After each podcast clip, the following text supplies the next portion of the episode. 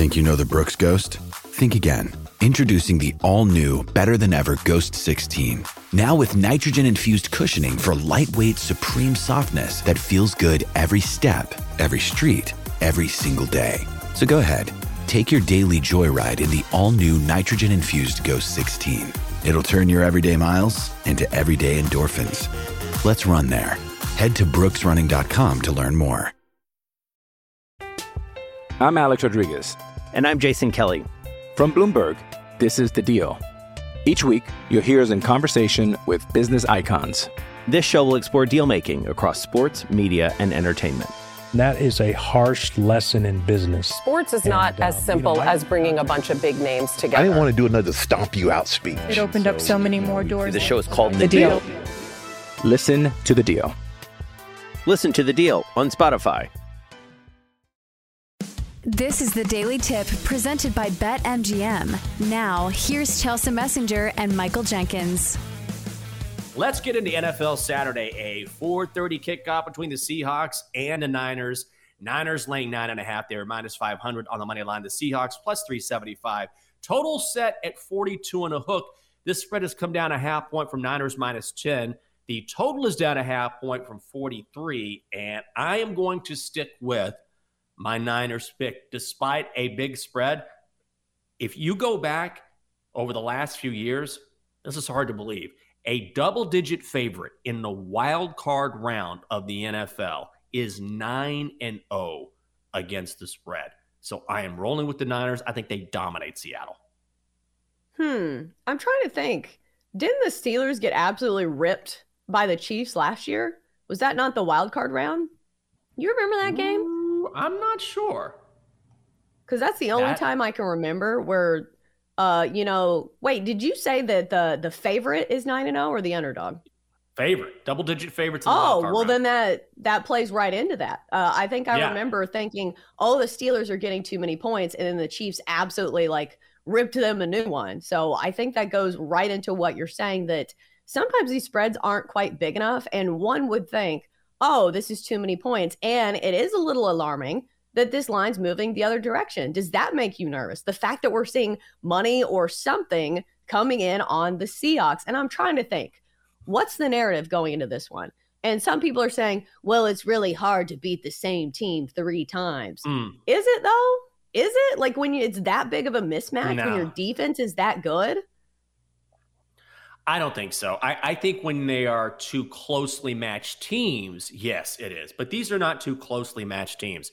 I think the Niners are going to dominate in a big way, and I don't think it's going to be close. And the last time the Niners beat the Seahawks, that was on a short week with a rookie quarterback. Look at how the Seahawks finished the season.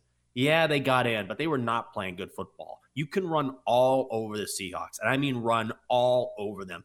Their rush defense is very, very weak. And don't they get Elijah Mitchell? Don't the Niners get Elijah Mitchell back this week along with Christian McCaffrey? So they have an extra weapon. And that Niners defense has been as good as it gets, particularly over the past month. So, okay, Elijah Mitchell played in week 18, so he is definitely back in the lineup.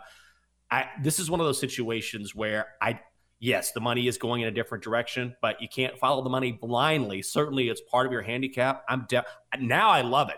It's like yesterday. Here's a good example from college basketball. When we were talking about the total in the Bama Arkansas game, right? All the su- mm-hmm. all the money was on the over, and the total shot up. And I thought, okay, I, I, I just feel like the under is the play. Now I know it only hit by the hook, but it still hit Chelsa. So sometimes you feel like you get value on the other side because the money is going in a different direction. And I feel like here now I get the Niners below ten. I'm on it. I like it. And if there were a side, I would choose that one.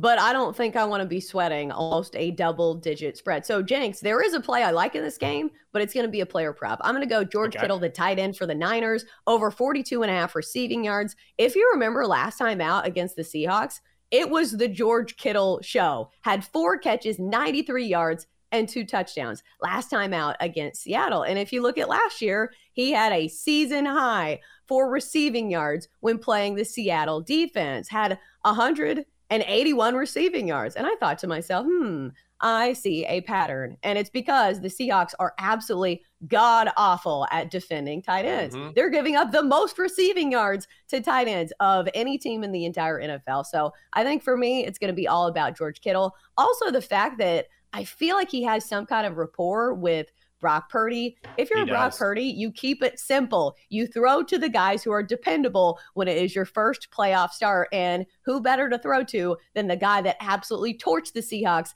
last time you played them? God, I love that. I'm just going to tell your bets from now on, Chelsa. From now on, I'm just going to let you do all the handicapping, and then I'll pick the ones that I like, and those will be my bets, and it'll take a load off my shoulders. Let's go to the night game, 8:15 between the Chargers and the Jags. This line has kind of been all over the place. Spread is up from Chargers minus one to Chargers minus two. Chargers are minus 130 on the money line. The Jags are plus 110. The total is 47 and a half. And Chelsa, initially, I lean Jags. I think we're going to be on opposite sides here.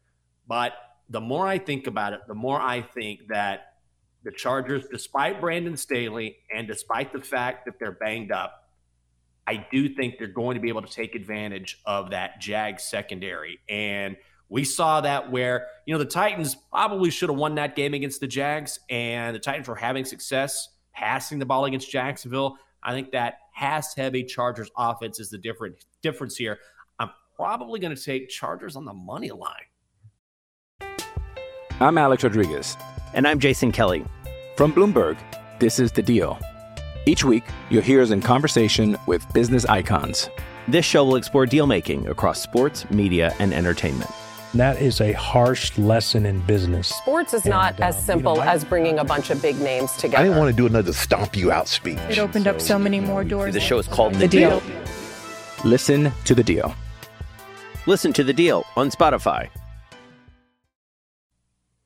Well, here's the thing. My favorite play in this one is putting the Jags in a teaser because I do think this is going to be a close game. Uh, if you can mm-hmm. get them all the way to plus eight, you're teasing through all those key numbers three, six, and seven. But you're right. The line has gone in the direction of the Chargers with money coming in on LA. However, I'm still rolling with the Jags at home here. I think they have the better head coach and Doug Pederson. And I'm going to go with Trevor Lawrence here. Uh, he's been much better down the stretch. And plus, he's not facing the defense that he had to face last time out against the Titans. Yes, their secondary is very bad, but it was almost all on the shoulders of Trevor Lawrence to make throws because the run defense is so tough for Tennessee. So it's not going to be the case with the Chargers. They have a really bad run defense. So I think it's going to be uh, less pressure on Trevor Lawrence in this game. The Jags will actually have some time of possession, which they did not have against the Titans. So uh, I'm going to roll with the home team here, even though both of us were on the Chargers, I think, to win the Super Bowl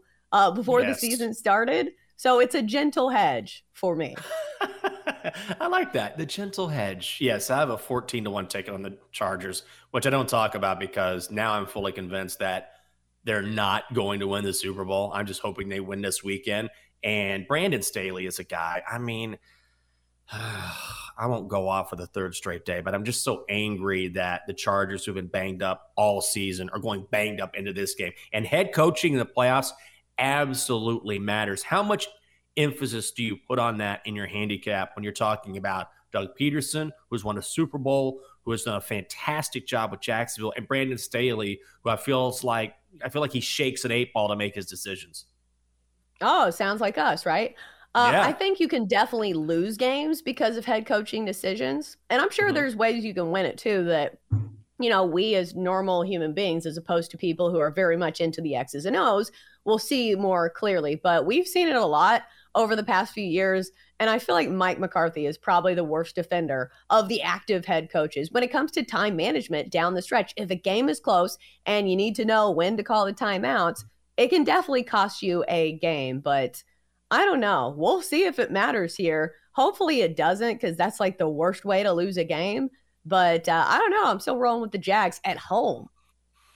We will continue talking about that in the next couple days before the game is played. But I wanted to switch to some other NFL news because in the Dolphins Bills game, Tua Tagovailoa has been ruled out for that Sunday clash. He's still in concussion protocol. Of course, he missed the final two games of the season. So the team is prepping Skylar Thompson to start They're also trying to get Teddy Bridgewater ready, but Teddy has a broken thumb, broken in week 17. So as a result, this line has jumped from Bills minus nine and a half, which I loved, to Bills minus 13. Would you still lay it with the Bills, especially if Skylar Thompson goes at quarterback? I mean, I feel like it's the only play. That or the Bills in the first half. Because the Bills have been one of the best Ooh, yeah. first half teams in football all season long. Whether you're taking their team total for points or just taking them against the number, what would that be? Would it be under seven? Would it be six and a half? I think if you can get the Bills at anything minus seven or lower in the first half, that's the way to go. They're playing at home. We all know they're playing motivated. I think that's the way to go for me. Oh, I love that bet. And honestly, I would not be surprised if the Bills absolutely blow the doors off Miami. I mean, they couldn't move the ball against the Jets. And yes, the Jets have a good defense, but you're talking about freezing cold temperatures on the road in Buffalo, and you've got Skylar Thompson, the quarterback. No, thank you. Could be a Bills blowout. In Baltimore, Lamar Jackson is fighting an uphill battle to play against the Bengals, has not suited up since injuring his knee on December 4th. He missed his 16th consecutive practice yesterday. And in five games without him, the Ravens have averaged 13 points per game. So it's either going to be Tyler Huntley or Anthony Brown, who went last week against the Bengals. And this line has moved from Bengals minus six to Bengals minus eight. I would lean Bengals, but I don't like it at eight. Yeah, I think this is another perfect spot for a teaser. Luckily, I already mm-hmm. typed this one in and got them back when they were at six and a half, I believe. But still, at eight and a half, it still qualifies as a Wong teaser, which traditionally are you know classified as like teasers that have a high percentage of hitting because you tease through all those numbers. So tease it down to two and a half, you're going through three, you're going through six, you're going through seven. So like the Bengals in a teaser. Yeah, you can still tease them down to two if you do a six point teaser. You're still below the key number of three, and that qualifies as a Wong teaser. So still value there despite that line movement. Love that play as opposed to just laying the number. For more, listen to the Daily Tip presented by BetMGM. Weekday mornings from 6 to 9 Eastern on the BetQL network, the Audacy app, or wherever you get your podcasts.